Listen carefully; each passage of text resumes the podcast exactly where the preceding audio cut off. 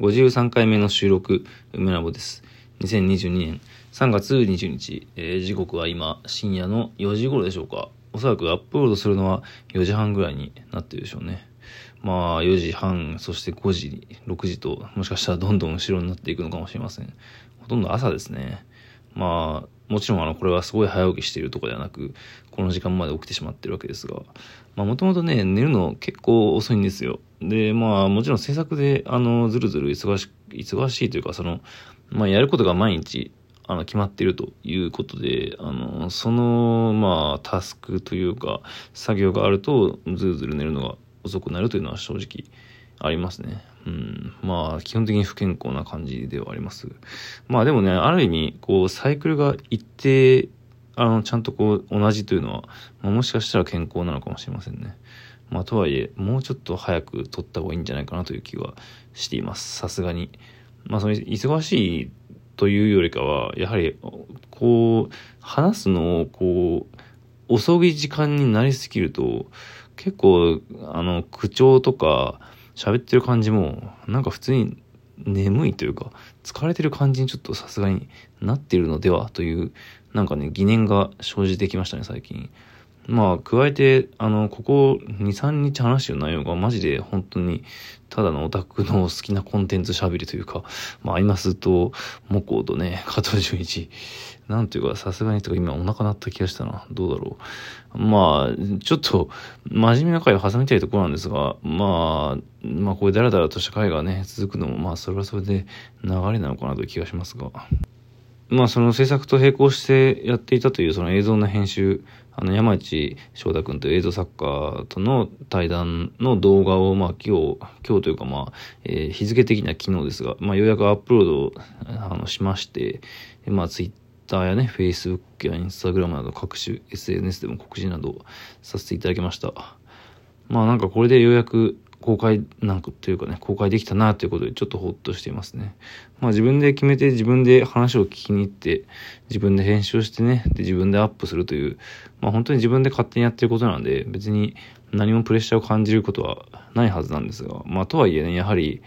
まあ山内君も本当に今すごい活躍してる作家ですし、まあそれとこう自分がね、こう一対一で話す、そしてそれを上げるというのは、それなりにこう、まあ緊張はやはりあるというか、まあというか何かをね、発表して世にね、こう出すということはやはり、いつ、いくつになっても緊張はあるというか、まあ、なんというか、緊張というかね、ちょっと胃が痛くなるような感じ。うん、まあでもとりあえず、えー、よかったです。公開できて。3時間もね、まあ動画なかなか、うん、誰でも簡単に見れるって感じじゃないですが、まあでも、アーティストのトークイベントとかを聞き慣れてる人とか、見慣れてる人ならまあ、見れるのではないでしょうか。まあ内容、そうですね。僕は結構、うん、もし話したいことが話したと思ってるので、結構表現のその、まあ本質的な部分であったり、まああと何と言っても、やはり彼のその作品の、まあ現在性や、まああと表現として、あと、まあ映像としての面白さ、形、質感、まあ、人間の身体との関係であるとか、まあ、やはりコロナ禍とかね、そういうのももちろん関係している作品でもあると思いますし、まあ、コロナ禍というより、リモート、その、まあ、ディスプレイ越しに話すとかね、そういうコミュニケーションを前提とした問題意識というか、まあ、そういうところも含めて、まあ、考えるべきことをかなりいろいろ話、まあ、改めてね、じっくり話すことができたんじゃないかなと思います。こちらの、えー、ラジオトークの、まあ、その概要欄みたいなやつかな。それにリンクを、まあ、貼っておくので、ぜひぜひよかったら、まあ、一気に見るのは難しいかもしれませんが、よかったら見てみてください。まあちょっと連続して告知を話していきますかね。まあその動画は、まあ、え、ー、と、えー、YouTube からリンクで見れると。で、えー、まあ最近それは、まあ、話してるその制作というのは、えー、筑波アートサイクルという筑波美術館や、まあその周辺の山や、えー、まあ施設で行われる、まあなんでしょうね、ちょっとした小さなアート芸術祭というか、アートのイベントがありまして、まあそれに作品を出すと。で、まあそれ自体も始まってるんですが、4月2日から4月10日まで、まあ、ほとんど1週間ぐらいですね、筑波美術館で、えー、作品を出しますので、まあ、よかったらぜひ来てください。まあ、その、えー、筑波アートサイクル自体が3月11日から、えー、4月の10日までやってるということで、まあ別にそれが関連してるというわけではないのですが、まあその過去の震災に関連する作品であったり、まあ、それより前の、まあ結構初期の、なんでしょうね、画像、画像画像してるというか、あの、まあ、画像に対する、こう、向き合い方というのがよりこうフレッシュというか、まあ、逆に言うと危ういというか、そういう時期の作品もあったりしつつ、まあ、2022年の、えー、現在の梅沢和樹、梅ラボの作品も、えー、作っていて、それも出すと。で、まあ、写真とかドローイングとかも含めていろいろ合わせて展示をしようかなとは思っています。まあ、インターネットってね、見てると、あの、まあ、これ震災の時とかもね、よく言っていたことで考えていたことで延長線上なんですけど、キャラクターとか普段ね、自分が見てるサブカルチャーなコンテンツと、まあ、そのウクライナのね、ロシアの情勢だとかそういうのがこう、一緒くたに流れてきて、まあ、それに対する研研学学の皆さんの議論ですとか、こう、まあ、立場の違いやね、その一方的に断罪する、されるなどのこうね、まあ、ちょっとこう、なんというか見ていて、うん、あんまりいい気分でないようなものもありつつも、まあ、しかし、やはり私はね、私というかまあ僕はインターネットとかね、そういうの好きなものなので、それを肯定したいという気持ちもありつつ、まあそういう日々見ているインターネットのものを結構そのまま出すことができるのかどうかということを考えつつも、まあでもそんなに、うん、なんか、社会的な問題見たものを入れたというわけではないんですが、まあちょ、ちょろっと入ってるみたいな、なんか、うん、まあその感じを、なんか、まあその考え自体もなんか、ね、展示できたらいいなと思ってるんですけど、まあ、はい、4月2日からやるので、ぜひ。で、えっ、ー、とですね、まあ、つくばね、なかなか近いという人だけではないと思いますが、で、これは一応、えっと、初めて公開する情報なのかな？どうなのかな？えっとですね、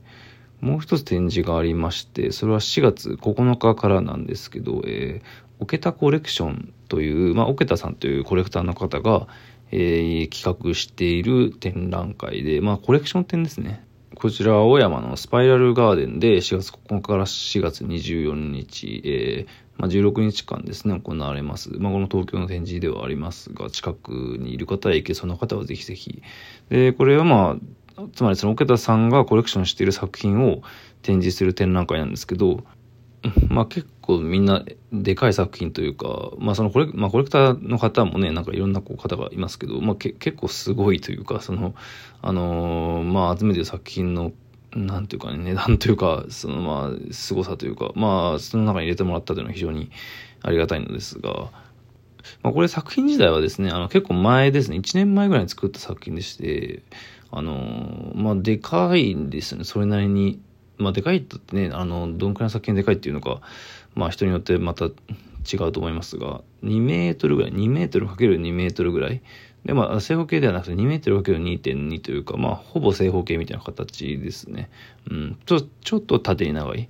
で、まあ、内容としては結構本当にもうキャラクターたちが入り組んだぐちゃぐちゃなこう、まあ、そのね、初期にネオ X ですとかラボスとかそういう作品をこう、えー、タイトルをつけて作ったことがありますが、まあ、だからそれに結構形態としては近いんだけど、よりクリーチャー感というか、こう、まあ、なんでしょうね、キャラクターのゾンビのような、そういうものがこうぐちゃぐちゃとこうよりこうなんか複雑に絡み合ったような、まあ、構図の作品ですね。で、まあこれでかい作品な、まあでか、まあ2メートルそれなりにでかいと思うんですけど、120号とかよりもでかい200号ぐらいの、まあ200号にいかないかな。ちょっと200号よりちょい小さいかな。まあなかなかの大きさのものですが、まだ、えー、発表した作品ではなくて、初お披露目になるので、まあ、ぜひぜひ、えー、見に来れる方は見に来てほしいですね。4月9日から。まあ、スパイラルは僕は個人的には結構行きやすい場所なので、自分も見に行くのが楽しみです。はい。まあ、時期的に、作った時期的には、えー、っとですね、黒の夢という古典を歌詞でやったんですけど、それのちょい後ぐらいですかね。なんか、こう、いろんな自分の作品のキャラクターがなんか全部こう集合してなんか一つになってなんていうか驚驚しいゾンビのようにこう復活したというかなんだろうな。あのまあなんかネオ XS っていうねその FF5 の、えー、ラストボスラストボスそれはあの2009年ぐらいに作った作品なんですけどそれとは別軸でなんかまたこう新たにこうキャラクターや、えー、コラージュ作品インターネットそして、まあ、人間とキャラクターの身体性の融合というか、まあ、なんかそんなところをこう、えー、自分なりに作品にした、えー、ものですね。はい。まあ、あと細かいところを言うと、えー、背景が、昔の昔の作品って僕は背景基本的に白だったんですけど、まあ、それがこう地面的なものが追加されたりこう、えー、まあ背景ですねいわゆる背景的なものがこう出て天天地がこう出たり、まあ、もしくはなくなったりそういうのを繰り返してるんですけどなんかその白っぽい背景で、まあ、あとちょっと青っぽい空っぽいイメージも含めたその浮遊感も含めつつえー、まあその、まあし、白、白ってのは要はそのウェブとか、えー、モニターとかのそのデフォルトの白、あの、FF、FF、FF っていうこう白のね、あの、あれを示す記号がありますけど、まあなんかそれのインターネット感の良さや面白さをこう扱いつつ、それそれを残しつつも空間感空間に浮かんでいるという感じ、まあ、それは 3D 空間なのかインターネット空間なのか現実の空間なのか分かりませんが、まあ、なんかそういったものを探っている、えー、質感があったりします。まあちょっと抽象的な言い方になってしまいましたがね。はい。まあそのような作品が、えー、展示される点のが4月にありますと、まあ4月に2つ展示があるわけですね。まあ奥田さんの個展の、個展じゃない、奥田コレクションさんの展示は、まあ奥田さん企画なので、僕の作品もあるけど、えー、筑波美術館のやつはまあ今現在進行形で作ってるっていう感じですね。うん。まあ、そんな感じで今日はなんか普通に告知、展示の話、展示を予定してますという話で終わってしまいましたが、まあぜひぜひこれを、え聞いてる方もお越しいただけるととっても嬉しいです。まあ本当にね、その制作したり、まああとそのヘヘブ、ヘブ版というゲームもね、制作と同じぐらいやってるって感じですけども、その二つの往復になってくるとね、まあ話すことも結構それに準じた感じで、なんていうか、全然こう、あの、日常って感じなんですか。まあ、これはこれで、どうなんだろう、楽しんでくれて、聞いてる人はいい、ああ、噛んじゃった。